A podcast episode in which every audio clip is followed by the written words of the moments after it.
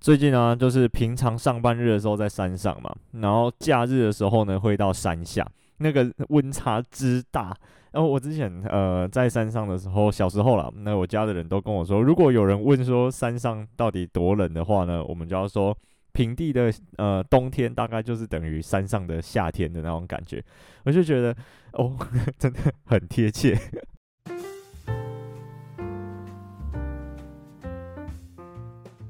Hello，大家好，欢迎收听《登山者日志》，我是有师傅。然后我又不小心晚更新了两三天，对，那应该我不知道有没有人在等啊？应该有吧？应该有吧？有人在等吧？有啦，有啦，有啦。好了，反正就最近在学校山上教小朋友嘛，然后呃，最近生活中呃，应该说今年啊，我的今年生活中发生了太多，嗯，没有办法预期，然后。的那种临时突发状况需要去处理，那最近又发生了一件事情，然后嗯不知道还不知道怎么跟大家说，应该还就暂时先不说好了。反正呢，我呃还好好的，我人好好的，没什么事，对，不用紧张，不用担心，嗯，就是去面对它，处理它，然后呃随着时间过去，应该就可以把这件事情处理掉。依照我今年的经验来说的话，啊，对，就是这样。今年就是不停的在面对各种大大小小的事情。如果我那个有在听什么唐老师讲星座的话，今年应该我不知道诶，今年可能会说什么哦，是个非常变动非常大的一年之类的这种这种预测吧。我在猜，那个真的是生活中随时都在呃各种影响我人生的状况会出现。然后就嗯，然后之后如果有什么更新的话呢，再跟大家说。然后呢，呃，这两个礼拜，因为我们学校会有那种暑期客服班，就是让小朋友暑假的时候来学校，然后可能会排一些课程，然后让他们，比如说帮他们复习，或者是帮他们预习等等的。对，反正就是我就有负责带到这个部分。然后我我其实，呃，就在想啊。就是在这两个礼拜带小朋友的心得到底是怎么样？就是因为因为其实以前没有这样子长期呃带过小朋友，然后或者是真的是在当老师，然后在教他们的。然后我就觉得，嗯，每一个小朋友表现出来，就是给我的感觉来说的话，呃，跟其他从其他人口中转述说这个小朋友的表现，其实都有一点落差。就是呢，有一些可能会说，哦，他的学习表现比较不好，或者是学习动机比较低落，甚至可能有一些说他的学习呃专注力比较差等等的。但是我就觉得说，嗯，好像还好，在我的课堂上面都还好，而且我还有那种连续上四节数学课，上一整个早上全部都是数学课的那种呃状况发生，我都觉得呃小朋友的状况我都还可以接受，然后。呃，表现也都还不错，秩序啊，然后呃，学习动机啊，就是有一些小朋友就会学习意愿低落嘛，他们就没有没有什么心思想要听课的那种表现，其实也都没有。然后我我其实有一个嗯，从以前到现在就蛮深的一个体悟，就是说，呃，我希望是透过我自己去认识他们，然后我也希望其他人是透过亲自跟我相处而认识我，就是我我其实会心里面。还是会有一点保留，就是就算听到啊、呃，其他人可能这样子说，说这个小朋友可能有什么样子的状况啊，然后我可能需要去注意的，那我我就是留一份心在上面而已，但是我就不会把这个东西当做我对这个小朋友的第一印象，因为就是其实不止对小朋友，对所有人都是一样，就是呃，我跟他接触才是我认识他嘛，他也才刚认识我，就是我们才互相刚认识，那他表现出来的样子就是他想要给我的第一印象。然后呢，如果我这时候先入为主的觉得他之后就会怎样啊，或者是他以前然后的表现是怎样怎样怎样的话，其实我就已经有预设立场在对待他，我就觉得这样子对呃对方很不公平。然后我我不知道，我我其实这这这个东西憋在心里憋很久了，我一直 很想要讲这个故事，就是呢不是小朋友的事情，就是呃反正以前啊，然后可能我跟也某一位老师，然后那个大大学，然后那时候某一位老师。那那个相处上，或者是跟他做事的风格上比较不合，反正后来我就离开他们的那个团队就对了。然后呢，后来我就是念研究所之后，因为其实那我们这个圈子很小，小到不行，就是每一个老师都认识。然后呢，呃，就有听到就是说那一个以前跟我就是有点误会，我不知道称之为误会好了，就是有一点误会的这个老师还特别的来通知我。之前研究所的那一个老师跟我，就是他之后我的老板啊，然后呃说哦，特要特别小心这个学生哦，然后怎样怎样怎样怎样的，然后我心里就想说，哎、不是啊，就是。怎么讲？就是我为什么还会？如果人家问就算了。就是其实很多人都会这样嘛，就是呃去找工作的时候，新的公司跑去前公司打听这个人的工作态度或者是一些表现、职场表现等等的。那如果是我现在的这个老板去问以前带过我的这个人，然后说我以前的表现怎么样，然后这样子他讲说我的表现不好，然后说怎样怎样怎样就算了。结果呢，今天是他主动然后来通知我们。就是说，哦，这个学生可能要小心他，然后他怎样怎样，我就觉得，身为一个老师，这个没什么必要吧。就是我我也不是表现不好的学生，我就只是嗯风格跟他很不一样而已。然后他还特别就是来这样子讲说，哦，这个。啊、学生要小心，然后他他以前怎样怎样怎样，就是我反正我不是一个很乖的学生就对，对，然后我就觉得，嗯，这件事情对我来说影响蛮大的。然后我我非常感谢，就是我现在的这个老师，研究所的那个老师，他其实就是听听而已，他也是那一种，就是 OK，我认识你，我是透过实际上跟你相处而对你做出评价，而不是透过其他人的耳语。然后，而对你先有一个预设立场，或者是先有一个先入为主的观念在那边，就是我我其实一直想要保持着这个呃概念，或者是这一个想法来去面对这一批新我新遇到的这个学生，所以我就觉得说，诶，他们其实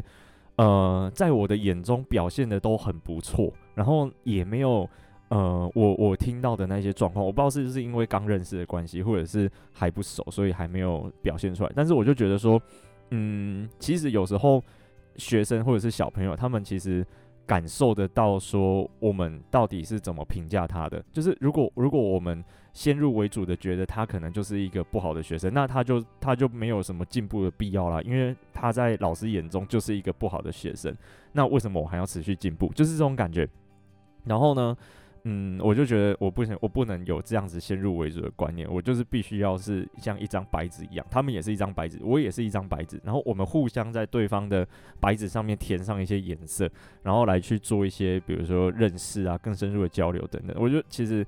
一一直在想这件事情，然后我其实这两个礼拜上课上下来，也觉得就是也也是确实是如此，所以。嗯，跟大家分享一下我这两个礼拜上课的时候想到的这件事情，然后再加上我之前的经验，我觉得其实不管是如何，我们都应该就是呃，怎么讲，就是在认识一个人或者是在评价一个人的时候，不是透过其他人的耳语来做出对这个人的评价，而是亲自去认识他、了解他之后。呃，才对他做出你对你来说适合的那个评价，这样子对对对方，而且对自己也比较公平，而不是就是我我其实很讨厌那种就是事情被人家绑住，就是比如说我们我们如果有要合合作跟其他人合作某件事情，然后我被我有一件事情被他卡着的那种感觉，就是被我的合作对象卡着的那种感觉，对，就是我很讨厌那种呃样子，所以有时候其实如果要合作什么事情。然 后有时候我就会哦受不了，我就是嗯，我会直接把事情全部都拿过来做，我就不想要被人家受控。那如果我们是透过其他人来认识对方的话，我们就受其他人的控制了。就我我也不喜欢这种样子，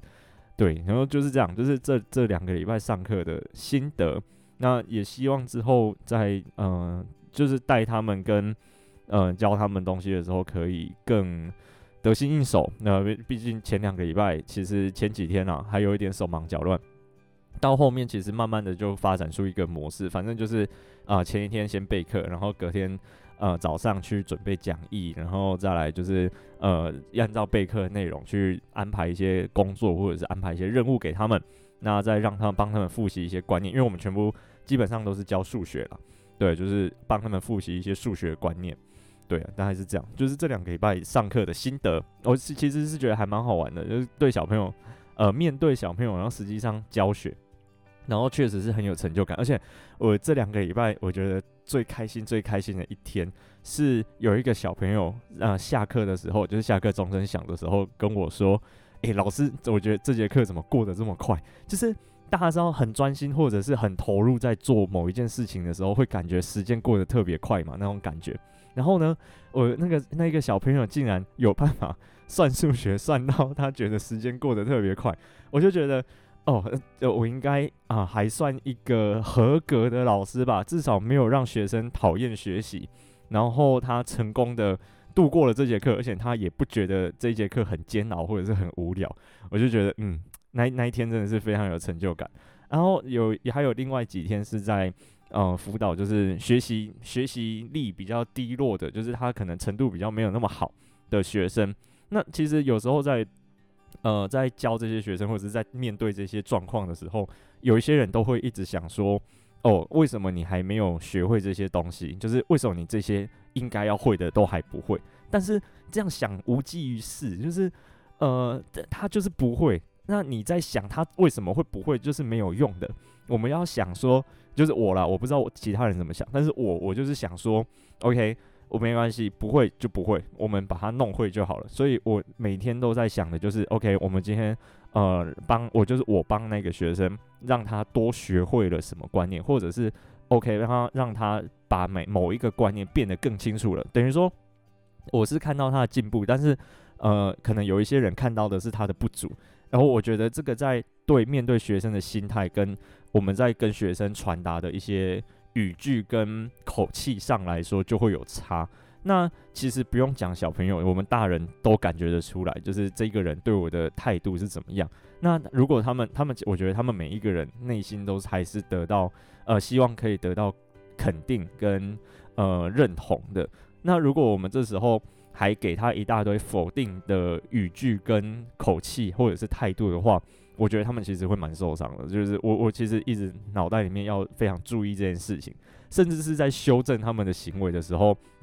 我都是要用正面的语句去回答。例如他们在走廊奔跑，我就会请他们说，在走廊请用走的，然后呃就是会听到蛮多就是说，诶，在走廊不要用跑的，就是。呃，这样子的差别，就是我们讲在走廊不要用跑的，那其实还是要转换一下，就是等于说，OK，那我我告诉他不要用跑的，但是我没有告诉他应该怎么做，我就觉得我们应该要直接告诉他要怎么做，然后让他有一个哦正确的观念，然后可以去慢慢加深在他的印象里面，那他以后在走廊他就知道要用走的，那他知道要用走的，自然就不会用跑的，就是就是这种概念。然后，呃，这两个礼拜也看蛮多类似的文章，或者是一些教案的分享，像是什么班级经营的东西啊，反正，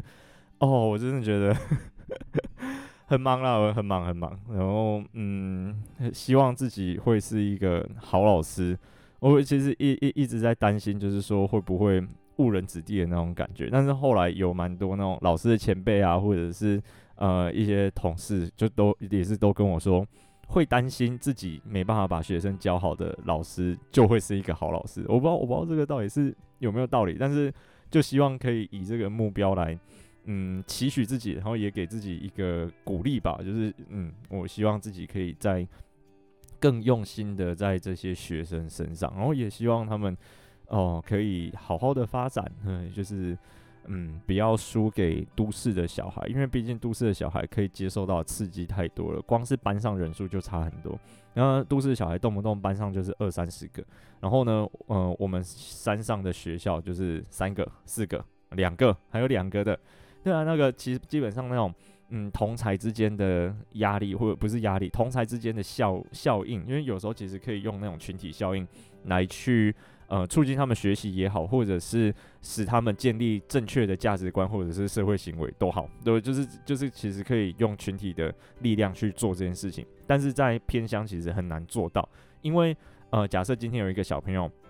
呃做了一件呃不太对的事情，然后呢，另外一个小朋友学他，那基本上班上超过二分之一的同学都在做这件事情了。那另外一个同学如果他没有跟着做的话，诶，他就会变成怪怪的那一个。所以，所以就是这样啊。如果是二十几个人班，有一两个在做奇怪的事情，我们还另外还有可能有二十个人啊、在做正常的事情，所以他们就不会觉得自己怪，就不会说呃整班的那个价值观或者是整班的行为都有一些偏掉的现象。然后我不是在说山上的小朋友都呃表现得不好，他们表现的我觉得都很棒，而且我觉得都很聪明、很厉害。就是我我基本上讲一点点，他他他们反应都很快。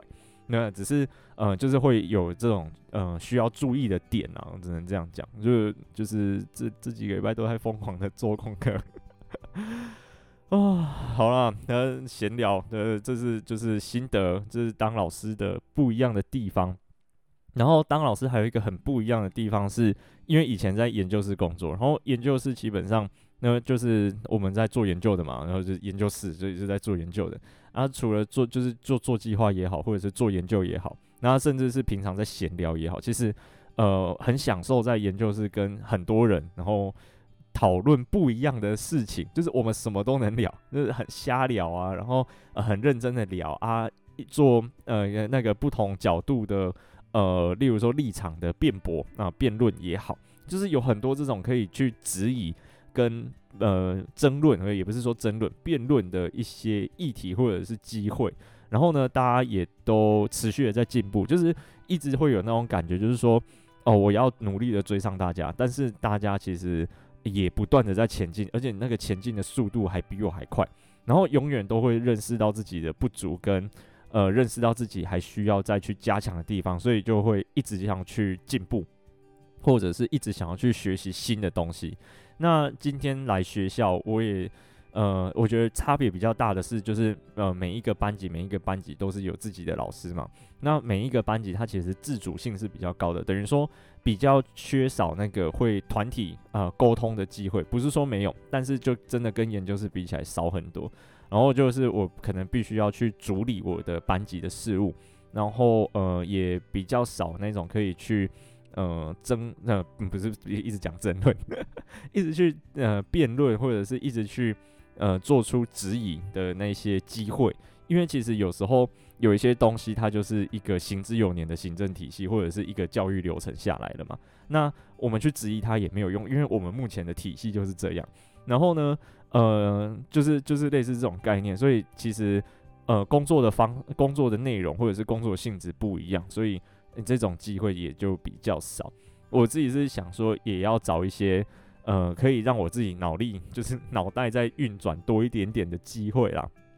例如说，像有一些研习，它就很酷，就是它会是那种比较新的教育概念或者是教育方式，然后让呃整个课堂可以比较生动，或者是说呃可以比较容易，然后比较自然的引起学生想要学习的动机的这一类的研习，或者是呃这种教案教材或者是想法。然后他们的东西有时候都会公开在网络上面，反正就这里这两个礼拜也是，也还花了很多时间在看这些东西，然后在研究说，OK，那如果之后就是嗯、这样子继续有继续当老师长期在做的话，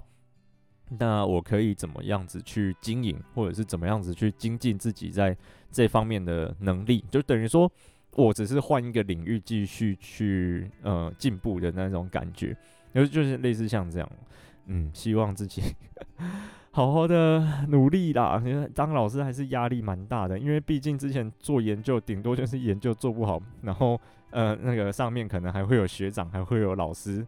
帮我们呃收尾啊，然后帮我们接这个烂摊子，就是等于说呃失败的容忍度是蛮高的。然后呢，现在这个样子，失败的容忍度很低。要是我失败了，这些学生没有学好，是我的责任。就是我也听听到一句话，就是说，呃，真正的成功不是老师好，是学生好。就是学生的表现才代表着这个老师到底成不成功。如果我当一个老师，就是要成功的把学生教好嘛。然后这个学生如果没有被教好，那就代表是老师的失败，不是学生的问题。我就觉得，嗯，这句话真的很有道理。呃，我就有时候会想说，以前会有一些老师就是怪学生怎么都不会啊，或者是呃怪学生的表现不好啊，怎样怎样的。但是我我现在自己当老师，或者是自己在管理一个班级的时候，嗯，就是深深的体会到，这个班级的学生如果不好，那真的很大一部分的问题是因为老师，而不是因为学生。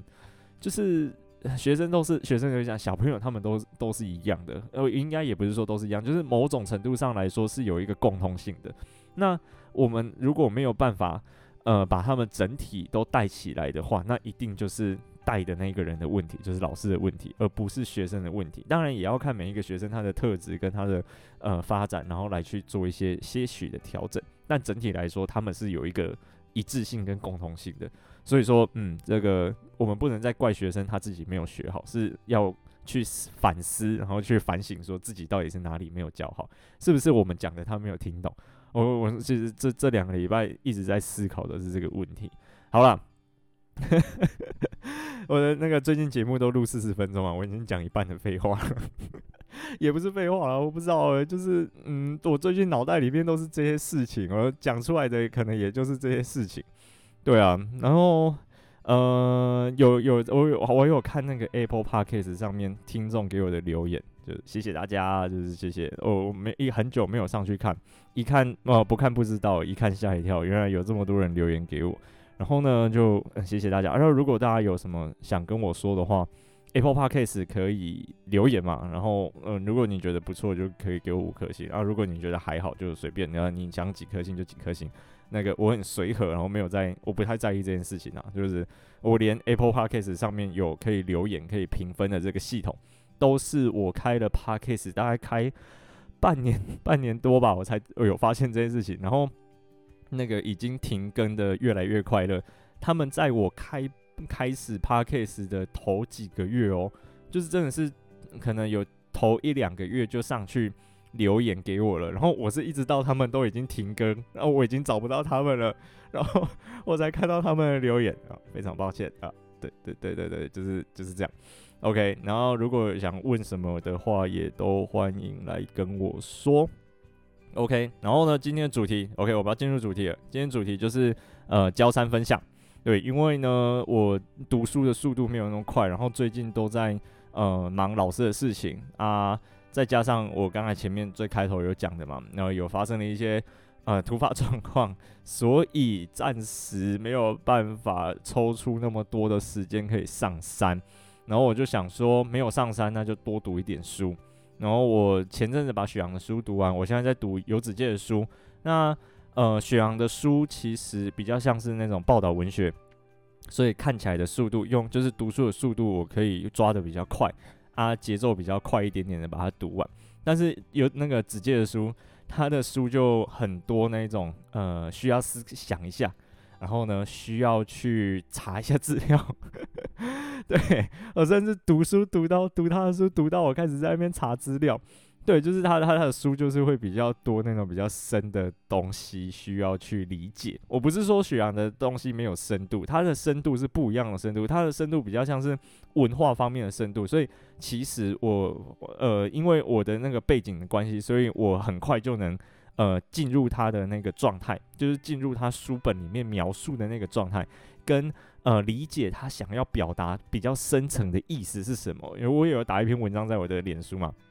大家有空可以去看一下，对，就是那那个是文化层面的深度，或者是说呃议题，就是政治层面、政策层面的深度，那个我原本就有在了解，所以我知道啊。但是呢，子健的书啊，他在讲说就是呃大概了，我大概讲一下，反正他大概就是在讲说台湾呃高山上的某些植物，它那它可能是从喜马拉雅山或者是横断山脉的那个山区传播过来的，那传播过来的过程中。诶，那有发生了哪些事情？那为什么他们会这样传？那那后来，呃，冰河期结束之后，台湾变成一个独立的岛屿嘛？独立的岛屿哦，我是说地理上面的独立哦。那个敏 政治观念很敏感，我没有什么特别的政治倾向，我是在讲它地理上面的独立。OK，那个它台湾变成是一个孤岛，那岛屿上面的呃就会有没有因为没有基因在交流，所以它可能就会开始慢慢的开始特化成一些新的品种。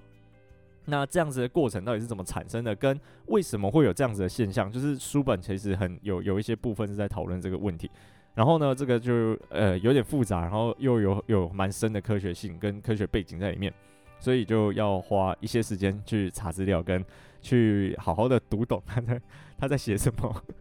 不是，也不是说他的书不好懂啊，只是我想要了解的更深入。就算我们都不去查资料，还是可以看得懂他他写的东西，只是。呃，我不想要那一种就是，诶、没有延伸感的那种感觉，所以我就想说，就自己再去多查一些东西，然后来做补充，顺便精进一下我自己的那种自然科学知识，这样，OK。然后所以，诶、那一本书我也蛮推荐大家去看的，叫什么？横断台湾，很好看，很好看，真的很好看。然后我就是，呃，最近想说，如果没办法上山，就跟大家分享一下读书心得，然后就期待一下吧。然后这集跟大家分享一下焦山，就是呢，第一个是。翠峰湖，诶、我不知道大家有没有去过，诶，在太平山那边，就在那个叫到底叫太平山庄还是翠峰山庄，我已经有点忘记了。反正呢，就是在那个山庄下来一点点，对，然后有一个湖，就是也是一个高山呃中高海拔的那个湖泊。然后呢，那个湖泊就蛮漂亮的。然后环湖步道走一圈的话，嗯，大概是两个小时左右吧，我记得没有很长。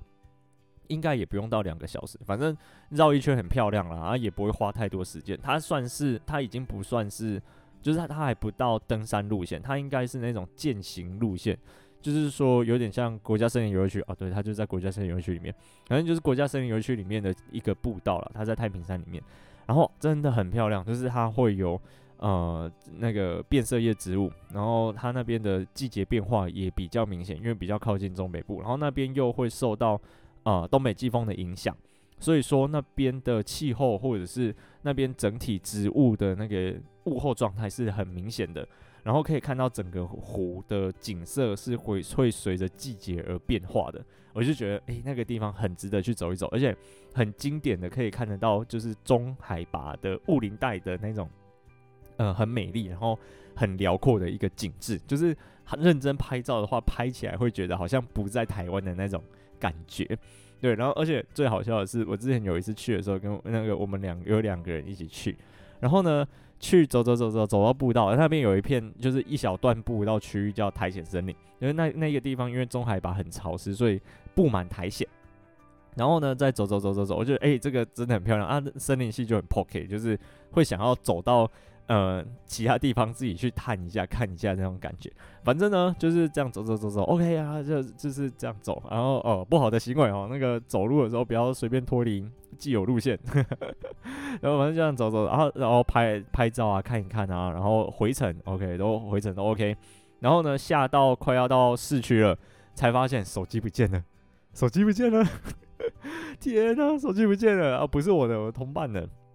然后我们就赶快很紧张，我们就打电话问那个山庄说有没有人捡到手机，然后长怎样啊，描述一下。然后他就说没有。然后呢，我们就想说好吧，那手机在山上不见也很难找到，就先这样吧，也没有办法。然后呢，都做好最坏的打算喽。然后结果我忘记是隔了几天，可能隔了一两周吧，隔了一两个礼拜，山庄打电话来了，他们好厉害。山庄打电话来说，就是有人在森林里面。捡到一只手机，这也太厉害了吧！竟然有办法，就是把手机找到，然后捡回来。然后呢，他就跟我们说，呃，那个要寄到哪里啊？然后怎样？然后他们就帮我们把它包装好，然后从啊、太平山那边寄回，然后到我，家这里。我觉得超酷的，超酷的，那超级厉害的。重点是那个手机，我记得还很多年前的。手机好像还没有坏的样子吧？对啊，我我 这地方哎、欸、很推荐，就是可以大家可以去走一走，我真的觉得还不错。就是嗯，太平山整条进去，太平山国家森林游乐区啊，进去之后会先到那个嘛，就是就是这个温泉，然后上面还会有一些呃小小的步道，就是像沿路开上去，然后一直到呃翠峰湖，算是最里面，就是最基本上靠近最顶端的地方。然后呢，这样子一路玩上去，会其实会也是会感觉得到那种海拔在慢慢变化的那种感觉。因为其实，在温泉那个地方，海拔还是比较偏呃中低海拔一点点。但是到了翠峰湖那里，就比较偏中高海拔，就是有分那种下部雾林带的下部跟雾林带的上部。那它刚好就是横跨了这两个呃垂直的植群带。然后其实就可以看到一些比较特殊的植物，例如说像那边也有那个三毛菊嘛，就是台湾呃算比较少分布的一个族群。然后呃蛮特别的，也蛮有趣的，就是它的叶子长得真的是很可爱，然后那那就是大大然后波浪波浪的这样，而且它是算是变色叶植物会落叶，对，然后很漂亮。那有兴趣的话呢，就是可以在不同的季节到太平山那个地方去，会看到不一样的森林，然后也会有不一样的风景，我就觉得。都还不错，然后呢，接下来第二个是长寿山。长寿山，我其实呃之前不太知道这座山是什么，因为它就是一直一个小山，它是在大雪山林道里面。然后上一次会去是因为去台中那边带国小的那种山野教育，然后带了一卡车的学生，真的是一卡车，他好像整个高年中高年段都来哦，真的人超多，我们坐了两台小中巴。那然后上去长寿山，但是长寿山给人的呃，感觉我觉得也蛮舒服的，就是那种雾林带的风景，然后它也是算在雾林带里面，大雪山林道那边海拔就大概是两千左右，就是一个雾林带的呃区域。然后呢，就开始走走走，一开始都是走那种林道，就是废弃林道了，它基本上蛮宽的，但是路面已经没有办法行车了，所以车子就是停在大雪山林道，它有一个绿色水塔停车场，就停在那边，旁边有一些停车格啦，就是停在那边之后往上走。然后走走走走走之后呢，呃，会开始爬升，就是林道过后会有一个转折处，那就要开始沿着人线往上爬，然后往上爬爬爬，都还蛮漂亮的。一开始是那一种呃比较偏次森林的林相，然后呢过去之后呢，就是我我我有点不太记得它是绕过哪一个点之后，它就会开始出现香山的人工林。哇，那个真的好漂亮，就是很整齐的人工林的林相，然后那个人工林。也不会种得很密，就是有一些人工林，它会把它种得很密。那因为以前政策就是可能减少伐采的关系，所以他就没有再去做疏伐。那没有疏伐之后，整个林相会变得非常的阴郁、阴暗，然后也不是很舒服。但是那边不会，那边的森林是很明亮的，就是不会有那种很郁闭的感觉。对，然后就是在森林里面这样走啊，缓上不会很陡，就是都是缓缓的坡。然后就是一下，然后穿过那一片人工林之后，就会一下子穿过竹林，然后一下子会跟废弃的林道交汇。就是我们是垂直于林道的，林道可能是之字坡慢慢向上，那我们就是直直的垂直向上这样。然后呢，在经过很多竹林之后，还会遇到一个废弃的卡车，我觉得超酷的，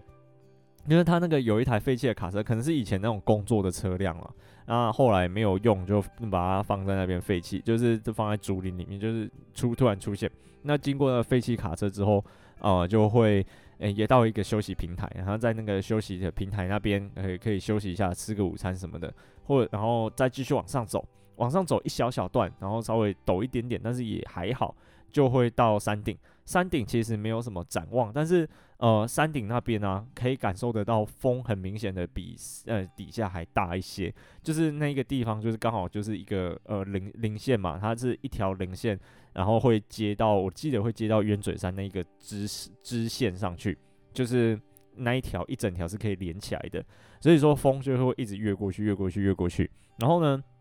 呃，长寿山的山顶，它那边又比较偏呃有点像。半次森林吧，因为还是有混一些人工林在里面。就是它其实可以看得出来，以前那个地方它是有在做造林的，但是呢，又时间久了，或者是那个那个区域，它就慢慢的天然自然更新起来，然后就有长出一些呃自然会分布在那边的物种，就是雾林带常见的物种，上部雾林带什么栗呃也是壳斗科相关或者是樟科相关的这些物种，就是开始会出现，然后也蛮多的，我就觉得。嗯，也可以看得出来这一条路线，它从过去，然后可能是一个林场的一个林班地，然后后来慢慢的就是转变成哦没有，然后后来就有一些呃自己会分布在那个海拔带跟族群带的物种长出来，然后走起来呢，沿呃应该来说，如果是体力还不错，因为那是带小朋友而且太多人，所以我们走了半天多一点点，就是我们早上出发啊，大概两点左右回到登山口，但是如果是正常去走的话呢，一基本上应该是一个早上内可以走完的，大概就呃顶多三个小时到四个小时吧，不会超过四个小时。对，所以我觉得就是一个很亲民，然后很漂亮也很好走的路线，拍照很好拍，因为它就有很多不一样的景色，有竹林，有香山人工林，然后又有次森林的环境，然后它的路都算蛮大条，然后蛮平缓好走。对，就蛮推荐的，而且爬完之后，其实可以沿路再继续往里面大雪山林道里面爬，去爬一些小山，像呃大雪山林道里面，我上次去帮那个呃就是伊斯博伊伊世博伊斯博伊斯，对，就是帮他们去测试装备的时候，有去走古关七雄嘛，走雾窝尾山，然后我是从北登山口进去，那北登山口它也是在大雪山林道上面，然后如果从那一个登山口进去的话呢，来回基本上也不用花到太久的时间，可能也是三个小时到四个小时，所以就还蛮推荐在大雪山林道沿线的那些步道跟山，可以排个两天到三天去把它们都走一走，然后蛮值得的，也蛮推荐的。OK，好，那就这样，就是今天 今天这集好像很水，都在闲聊。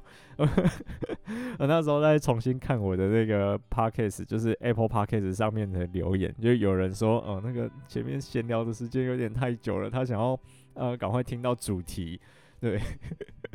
可是嗯没办法，好啦，我们跟这位听众说声抱歉，谢谢你的包容，也谢谢你的支持。然后但是呢，哦，因为嗯最近我脑袋里面想的都是怎么教学生，然后查看的书，然后看的文章，看的资料也全部都是在讲要怎么教学生。然后其实其实这种我我后来其实在觉得说，像我们这种 podcast 啊，或者是呃一直要有产出的内容，因为产出内容的这一类型的创作。基本上吸收比产出还来的更重要，就是说我可能花十个小时的时间吸收知识，但是我只能产出一个小时的内容，就像就像像就像我现在在讲那样，像我我例如说我读学行的书好了，我可能没有读到十个小时那么久了，但是可能也花了四个小时左右在读啊，四到五个小时在读，然后读完之后呢，我只能讲出大概。啊，四十分钟，呃、甚至可能不到，因为前面可能还有一些时间在讲一些有的没的，那可能讲讲个半个小时的产出，所以说要一直有在吸收跟就是充实自己，我才有办法去呃一直去做这样子的产出跟创作，然后呢，最近的吸收都是教育相关的，所以我的产出哦，可能就都是教育相关的。然后我是我是尽量不要把自己变成教育相关的频道了，然后不会哦，爬山还是我的志业，爬山是我这一生的兴趣，跟我这一生的志业，所以我不会放弃它，然后我也不会把这个频道带歪掉的。所以说就是这样了。好啦，就谢谢大家的支持，然后鼓励，然后我会继续加油。然后如果呃，因为其实我发现有蛮多是老师的前辈在听我的节目，那如果有什么建议或者是有什么呃可以给我的想法，我欢迎大家跟我聊一下。然后或者是说呃有什么问题，也欢欢迎问我，对，我还是继续的在回大家的讯息，就是讯息很多。好。OK，就这样，我们下礼拜再见啦！我是尤师傅，拜拜。